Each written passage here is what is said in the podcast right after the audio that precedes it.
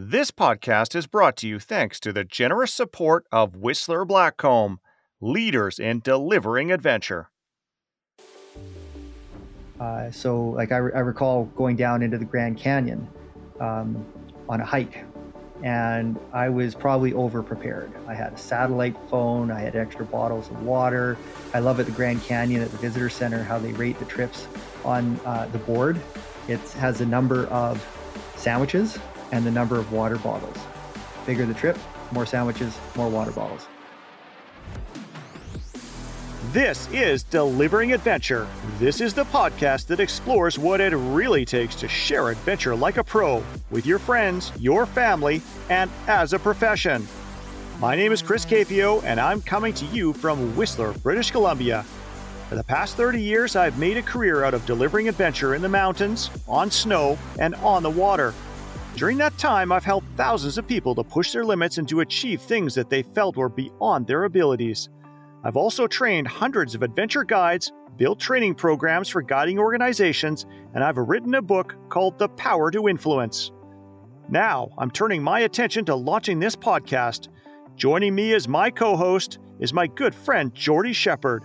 Jordy is an internationally certified ACMG IFMGA mountain guide, guide trainer, an avalanche educator, rescue specialist, and a former park warden and park ranger. Jordy currently serves as the vice president of the Association of Canadian Mountain Guides, where we have been working together on the board of directors. In addition to all of his work in the adventure guiding industry, Jordy also runs a successful real estate company in Canmore, Alberta, where he currently lives with his family. In this introductory episode, Jordy and I are going to set the stage for what you can expect to hear on this podcast going forward and why this is valuable to you. Well, here we are, Jordy. Episode one. Finally. How does it feel? Well, Chris, uh, I don't need to tell you, but I'll tell our audience here.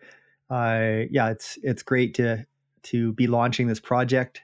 Uh, it's been a long road. Uh, quite quite exciting and and a lot of learning. Um, you know, there's been there's been the tech side of things uh, that we've had to work through. We don't have uh, we haven't had a lot of advice, or when we don't have a producer, it's just two of us with our microphones and our computers, and uh, just just trying to uh, get this project off the ground. And uh, it's it's really been uh, amazing to have realize that we have all this connectivity in the adventure industry. And the more we, we reach out uh, through this season and then uh, through subsequent seasons, it's just it's yeah. There's there's a lot of us that deliver adventure all around the globe, and uh, yeah, it's just exciting to be feel like a, a small cog in a very large, complex set of wheels, and uh, and trying to you know help help people get together uh, on this idea of how do we deliver ad- adventure. Yeah, it, it's pretty amazing, Jordy, to consider that neither of us started off as podcasters, and here we are uh, with our own podcast. It's also fair to say that this has been a large adventure for both of us. Can you outline for our listeners how we even got here? Yeah, well, I'd say it's mostly your fault. Uh, I guess it started about yeah, probably almost three years ago now when we work we worked together to deliver an online training session for the Association of Canadian Mountain Guides, the ACMG, as a uh, professional development session. And you asked me to, uh, along with some others, to help out with that. And uh, as I recall, the title of the session was "Delivering Adventure." Yeah, that's funny. Uh, I had forgotten about that. You know, we went through almost a hundred different names for this podcast, and that is the one that we finally ended up settling on. We ended up really going full circle there. So it's the end of September now, and I think I pitched the idea of doing this podcast sometime back in January. What was it about this project that interested you? Well, I've always had an interest in mentorship. I actually uh, started the mentorship committee within the Association of Canadian Mountain Guides and uh, pitched that idea to the board of directors a number of years ago, and we do have that in place now. And I, I feel like this is um, this is a piece in the mentorship uh, progression is for us to uh, bring on uh, a bunch of folks who do things in all walks of the adventure industry and uh, and how they how they do it. And I'm constantly learning as as we do this. Uh, there's a lot of podcasts out there, but only you know not very many talk about the the how to uh, from the perspective of the experts. Um, and and you and I, Chris, are experts in our in the field of delivering adventure, and we so we come from that perspective, but we also get the opportunity uh, to bring together uh, all these other different people and from some industries that we're not as familiar with, as you'll see uh, through the coming season. Uh, we get to interview these experts and uh, really uh, make something to a, that appeals to a broad audience. So this is for guides, parents, sports instructors, and coaches, recreational enthusiasts. you know, kind of there's a little bit of some every something for everybody here.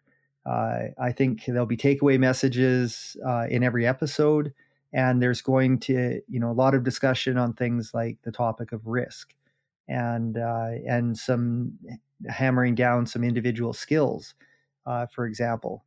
Uh, and we, at some point, we're all leading ourselves and others through situations that are challenging, and the idea of producing a podcast that helps people to do that better really appealed to me.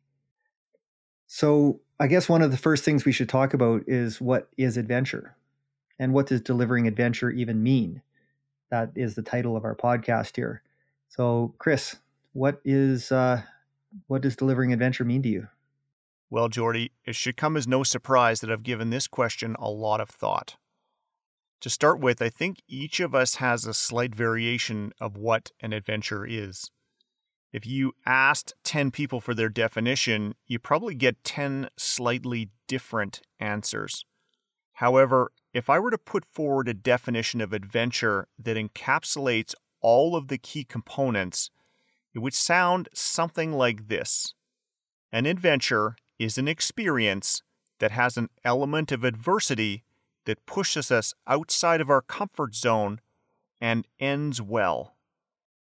This means that adventures can include learning new things, traveling to new places, pushing ourselves to perform at a higher level, taking risks, and generally just challenging ourselves. Viewed this way, we can experience an adventure participating in outdoor sports, on our vacations, in our work and business lives, and at home. While adventure is often thought of as something we experience doing high risk activities in exotic locations, in reality, our lives are full of adventure. If we break it down, an adventure has three things that are universal. Adventures require us to overcome adversity. That, that adversity tests us in some way, and that experience is remembered as being positive afterwards. When we talk about adversity, we're referring to risk, discomfort, challenge, hardship, or even the unknown. When we talk about that adversity testing us, referring to the feeling that we get when we push ourselves outside of our comfort zone. That feeling is usually excitement, but it can involve a level of stress or anxiety. However, to avoid having an experience become a misadventure, the experience needs to be managed in a way that doesn't overwhelm us. Because at the end of the day, the experience has to be viewed as being positive. When it comes to delivering adventure, the key is to manage the experience in a way that tests people but doesn't break them or leave them bored. In my experience, getting this part right is where many people can struggle. The point of this podcast is to help people to struggle less. However, one key thing that can make delivering adventure difficult that we need to address right at the start is that adventure is very subjective. Each of us has a different level of risk tolerance and resiliency. I call this a sense of adventure. Adding to this is that we all perceive and remember events differently. This can mean that two people that experience the exact same thing can walk away with completely different memories and perspectives of the event afterwards. As an aside, what can make it even trickier is that over time, those different viewpoints can actually drift further apart as we retell the stories to ourselves. Now, Jordy, let me share an embarrassing story to highlight the point of subjectivity. The story is also an example of what I hope listeners will hear going forward, which is honest, real life experiences that we can all learn from. 20 years ago, I was guiding part of a corporate group around Blackcomb Mountain. The group consisted of five advanced intermediate skiers. It was the second day we'd been together, and we had already done quite a bit of adventurous skiing. The weather was overcast, and it had snowed all morning. Just after lunch, we met up with another part of our group. This group consisted of three snowboarders who were being guided around by a snowboard instructor. Just after we met up, the clouds lifted a bit and it stopped snowing. Seeing this, the other instructor and I decided that we should try to take our group down the Blackcomb Glacier. The Blackcomb Glacier is an advanced run that travels down an alpine valley. It is one of the signature runs in Whistler, and on a nice day, the experience is phenomenal. We put our idea to the group, and they agreed to head up to the top of the mountain and then descend down the glacier. When we arrived, it was around 2 p.m., and we had the run to ourselves. It was a high overcast, but the light was okay.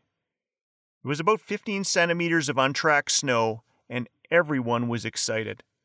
Standing at the top of the glacier, this seemed like a great idea. As it would turn out, though, that would be the last happy moment I would have that day.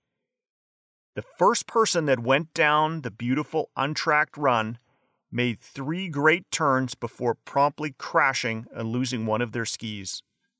One thing I found is that when skis come off in deep snow, it is like they can have a mind of their own and they rarely seem to end up being where you think they should be.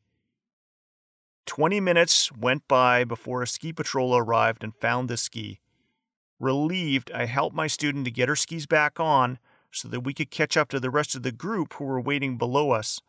Unfortunately, by that point, the weather had closed in again and the light had become quite flat. It became very difficult to pick out the features in the snow, and at some points I couldn't even tell if I was moving. To make things worse, some of the members of the group started to get quite tired. This slowed us down even more. Instead of delivering a beautiful experience, the run had turned into what uh, felt like a never ending marathon of suffering. When we finally reached the bottom of the mountain, it was 4:30 and getting dark. This is when a curious thing happened, however. At this point, half of the group including myself, saw the experience as a complete misadventure. I felt terrible for what had happened, and I felt personally responsible, which, in fact, I was. However, the other half of the group loved it. They loved the adversity and the challenge.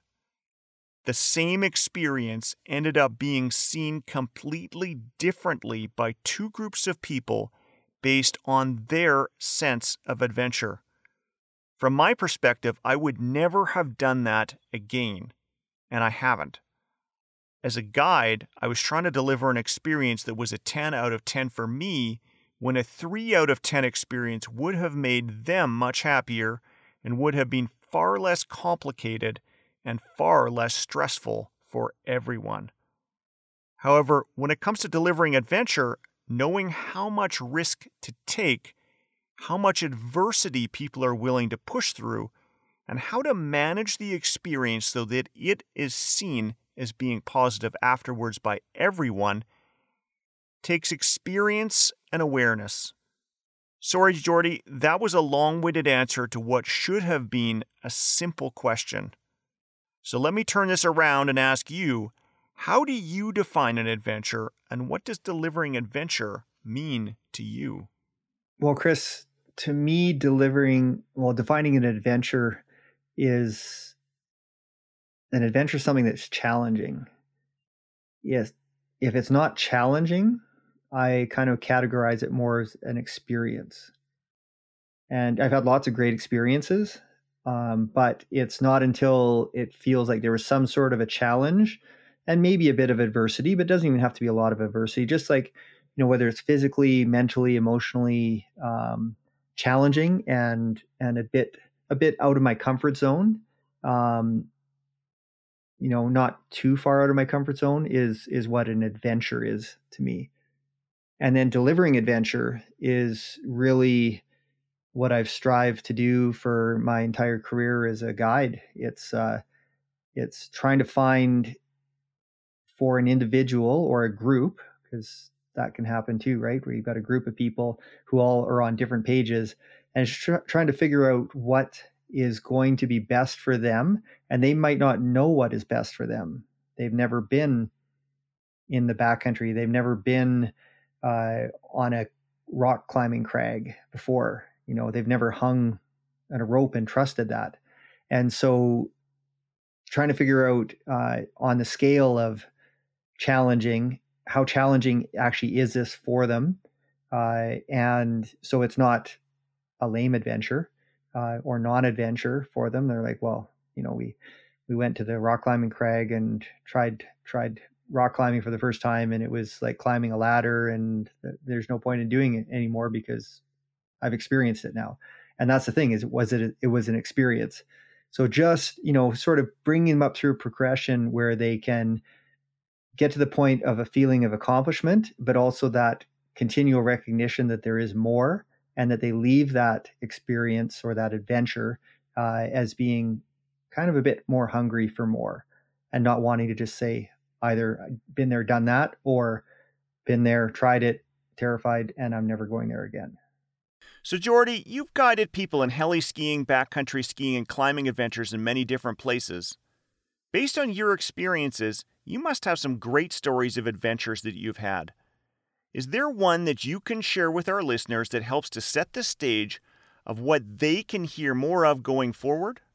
Uh, well, I've had a number of them, Chris, but one that comes to mind is uh, climbing El Capitan in Yosemite Valley uh, via a, a, big wall rock climbing route there.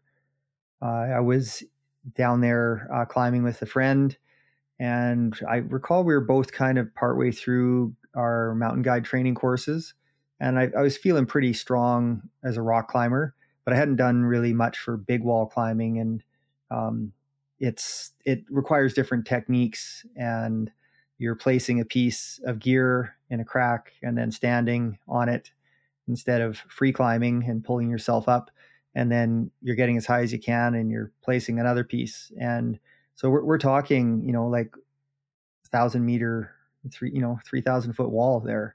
And uh, and we didn't choose to do one of the easiest routes. We we climbed the shield route um, which is i think it's rated a3 plus out of a scale of five um, in terms of aid climbing being the a.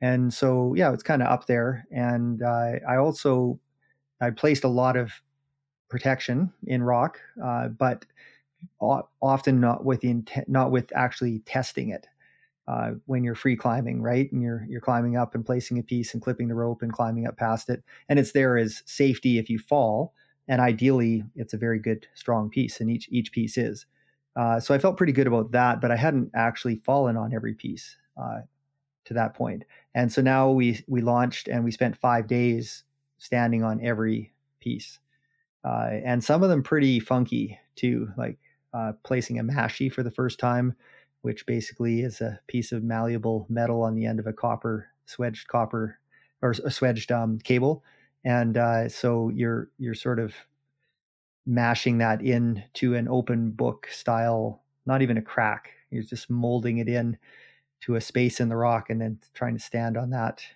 tentatively and recognizing that if you place a couple of those, if you fall, one pops, the one you are weighting, then the other one you're probably going to get up, you know, kind of half a meter to a meter head of steam as you head downwards, and then poss- quite possibly pop the next one, and then yeah, momentum starts to build up with those not great pieces.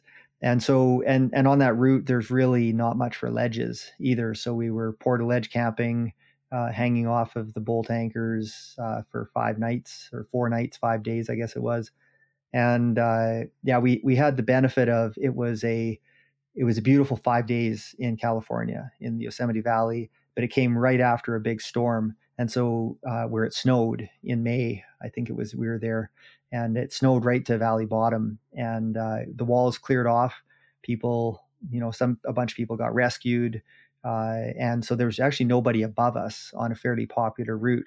Um, and so we, we launched in, in sunshine, but with, with water running down from the, from still meltwater and so as we were placing placing gear it was com- coming down our arm to to through our armpits for the first little bit but then you know things dried off in the california sun and and uh, yeah we're hanging hanging there on our belay seat um, taking turns le- leading and uh, listening to music and eating canned food out of the out of the haul bag and hauling all of our water with us and yeah quite quite an adventure really um, yeah you know just and and quite special to be you know, climbing for five days and then seeing everybody starting to come out below us and start climbing up towards us, uh, following us up the wall. It was really neat. Okay, Jordy, that definitely qualifies as a big adventure. Thinking about how high off the ground you would have been there made me very, very nervous. I've done a bunch of rock climbing in the past, but there's a big difference between top roping in Squamish and big wall climbing on El Capitan. So let me ask you a follow up question. When it comes to adventure, how would you define your philosophy? For delivering adventure, it's got to be safe. And so then it comes with the, you know, you don't always have that safety net, like literally a safety net below you when you're at height or and so it's like how how am I going to do this to deliver adventure to a person or a group, uh, have them feel like there's risk, uh, but really there's I know there's very little to almost no risk, um, and so that's that's the catch is is how how do you find something that's challenging for somebody uh, or for a group who all want sort of different things or at different levels. Uh, and so that's where it's kind of a combination. It's it's the adventure, but it also has the experience flow. So for for some people, even if they feel like it wasn't quite the adventure that they were looking for, it was still an excellent, amazing experience. And so I'll turn that around now to you, Chris. When it comes to delivering adventure, what's your personal philosophy on that? Yeah, Jordy, my philosophy is very similar to yours. But before I get there, I think it's important to talk about why we need adventure in the first place. For most of us, the adventures that we have are often remembered as being some of the best moments of our lives. They help us to grow and they allow us to improve. This is why I consider the ability to deliver adventure to be a serious business, although it is often a lot of fun in the process. So, viewed through this lens, my philosophy of adventure delivery has changed over time. When I started teaching skiing in the early 1990s, I spent two seasons in Sunshine Village in Banff, just down the road from where you live, Jordy. At that time, the mantra among my colleagues was to go big or go home. The philosophy was that you should get out there, put your big person pants on, push past your fear, and go for it. Worrying about the consequences was something we really didn't talk about. We also certainly didn't spend much time thinking about whether the decisions we were making were good or not. And we absolutely didn't reflect upon the decision making process that we used. Back then, traits like good judgment, foresight, and just being responsible really weren't that celebrated. As a result, I did plenty of dumb things, and so did many of my peers. Most of us got away with them, but some didn't. I've watched a lot of my peers end up getting hurt, getting their clients hurt, having super stressful days, having unhappy clients, and having to deal with stressful situations. Fast forward 30 years, and my view of risk taking has changed a lot.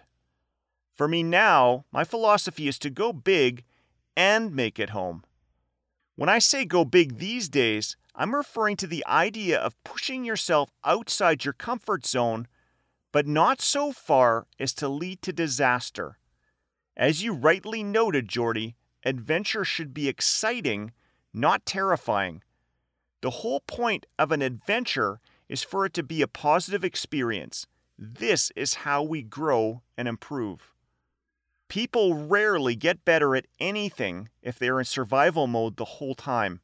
They also rarely enjoy experiences or experience personal growth if they spend too much time being terrified, demoralized, frustrated, or embarrassed. It also won't be much of an adventure if you get hurt, lost, or worse. I think that we should all try to go big in the sense that we are pushing ourselves to do new things, to be better, or to go farther. But the goal should be to finish in better shape than when we started. When it comes to delivering adventure, success is making it home. Uh, one piece of advice that I have for uh, our, our listeners is uh, I just uh, I wrote an article for Gripped Climbing Magazine, a Canadian climbing magazine, and it was advice for climbers. Um, it had a bunch of safety messaging in it, but one of the things really is uh, is take baby steps uh, in in your adventure uh, in seeking adventure. Uh, so don't go big, as you said there, Chris. You know I totally agree. Don't go big right away. That's that tends to move you more towards a higher probability of misadventure. And so set yourself up for success by taking these smaller steps and working your way up, gain those base level skills and confidence. And it might it might not feel like a lot of adventure right at the start, and that's fine because you're kind of in that educational learning phase. Uh, and that's that's the patience piece that that comes in, where uh, again you have misadventures if you are not patient. Uh, so be patient and always always think we could come back and do this another day or today's not the day to do that but we could do something else. And have have a have a list like actually create a list and keep it with you. Um, you know our phones do that nicely for us now. And so then you don't have to be you know you're heading towards objective a and it's like uh, i'm starting to get the feeling this isn't going to work out or we're starting too late or the weather's not great. And so then you can just very quickly with your decision making go to a plan b or c uh, that you already have listed out and it really helps your decision making to have have that list in front of you. And then uh, you can also see your progression as you're going through okay well i've ticked that. Now i want to do this as my next adventure when it's appropriate and when i have the skill set. So jordy in your career as a rescue specialist you have seen a lot of misadventure. What do you think stops people from being able to achieve an adventure? Like what are those obstacles well, Chris, I've responded to uh, quite a few incidents uh, in a variety of environments. So, everything from water to uh, mountains, glaciers, avalanche issues, um, lost, missing people, uh, people that have wanted to go missing and not be found, parked their car and disappeared out of society, but they didn't tell us that. So, we searched for them for quite a while before the police figured that out. Um, that actually they weren't even there anymore or in the country. So, Chris, the common things, uh, themes that I've seen uh, in terms of people having misadventures uh, is lack of communication, not being prepared, uh, biting off more than, way more than they can chew, uh, you know, with big day and on bad weather, uh, and just um, not having, sometimes it's just common sense. And and it's strange because when things start to go sideways common sense can actually you know what is you know me saying as as the the searcher or the rescuer oh wow why didn't you just do this? Um, the reality is people do stop thinking in kind of straight linear fashion um, just in general and doing things that they wouldn't otherwise do.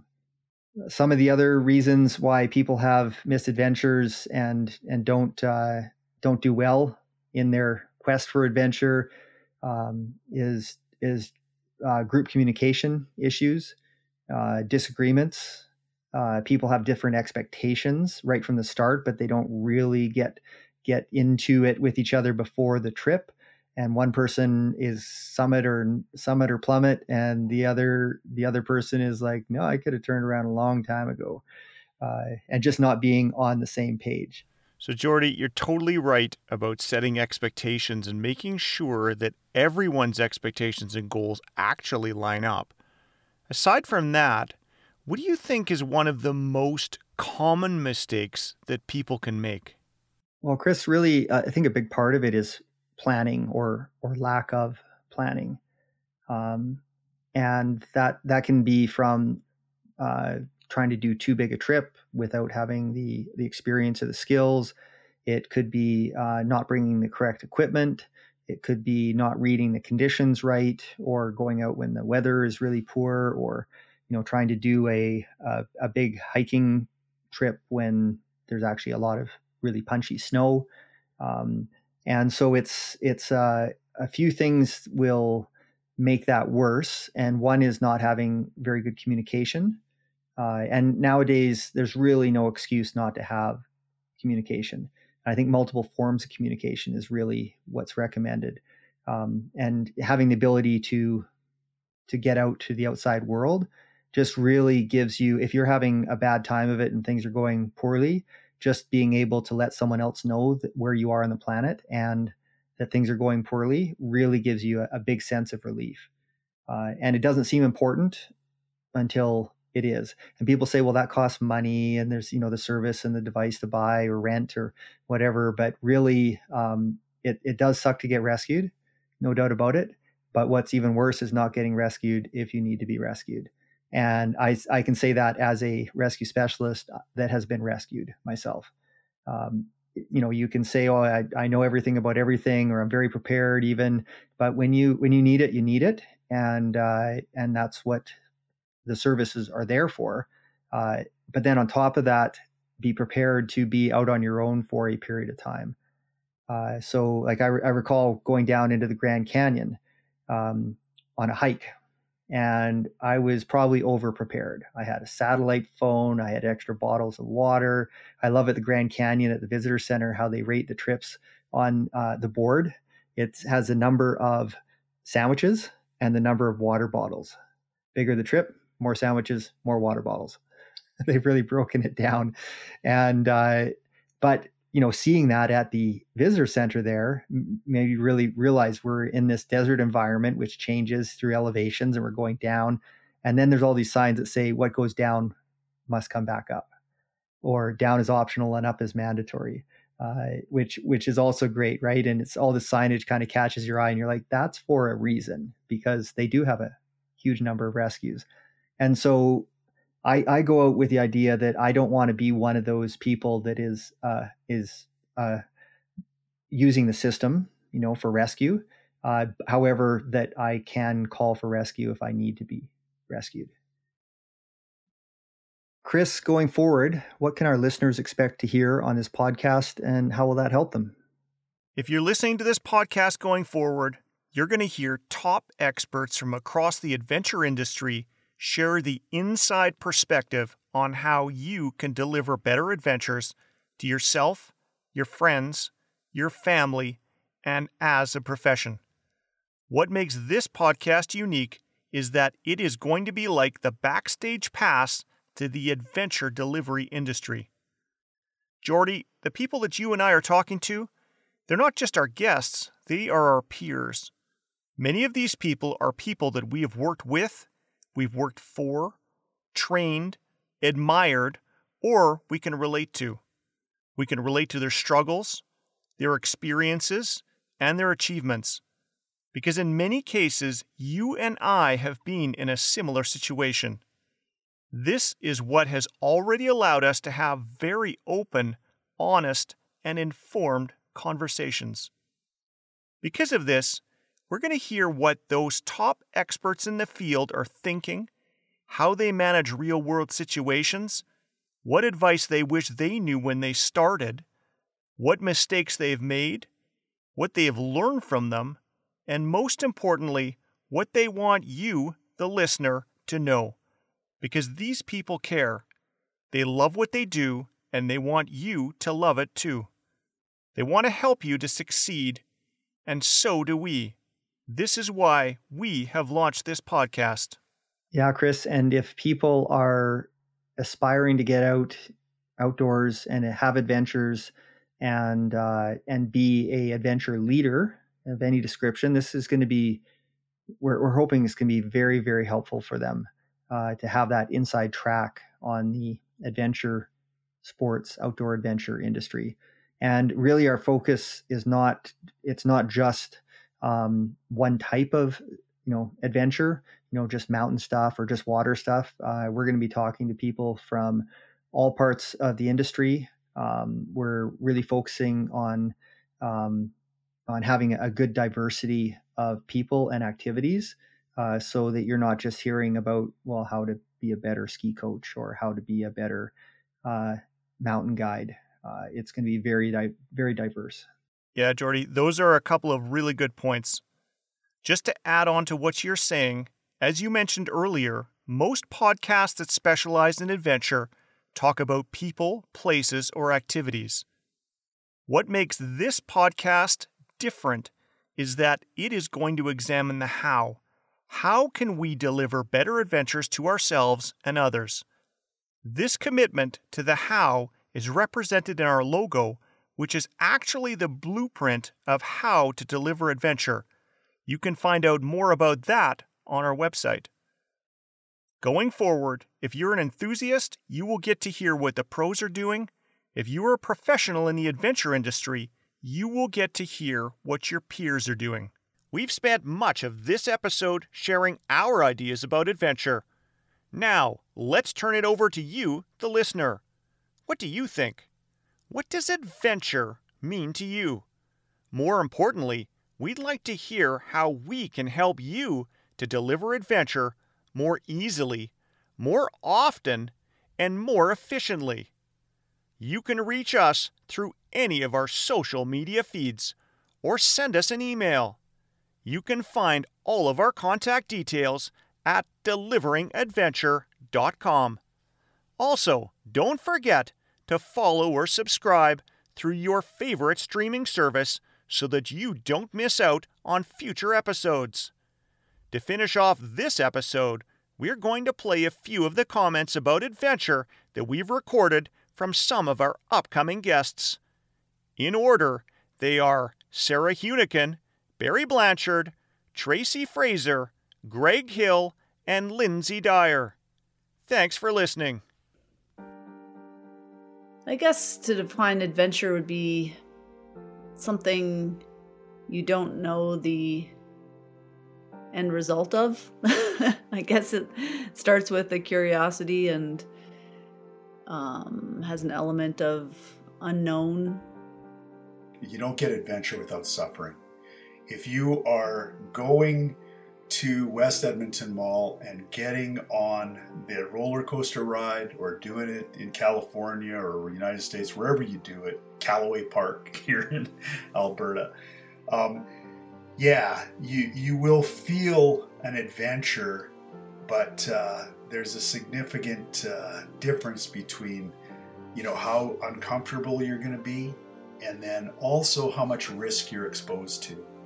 So for me suffering is a necessary part of adventure as is risk and the difference i would draw between the roller coaster ride and true risk is that the roller coaster ride is a thrill you're not supposed to get hurt on the roller coaster ride It does happen very, very occasionally, but it's not supposed to happen. Whereas mountains are real risk and you can be hurt in a number of ways at almost any time. Adventure, I think, feels new and fresh and calm and exciting. A lot of times for me, adventure is a bit of a solitary experience.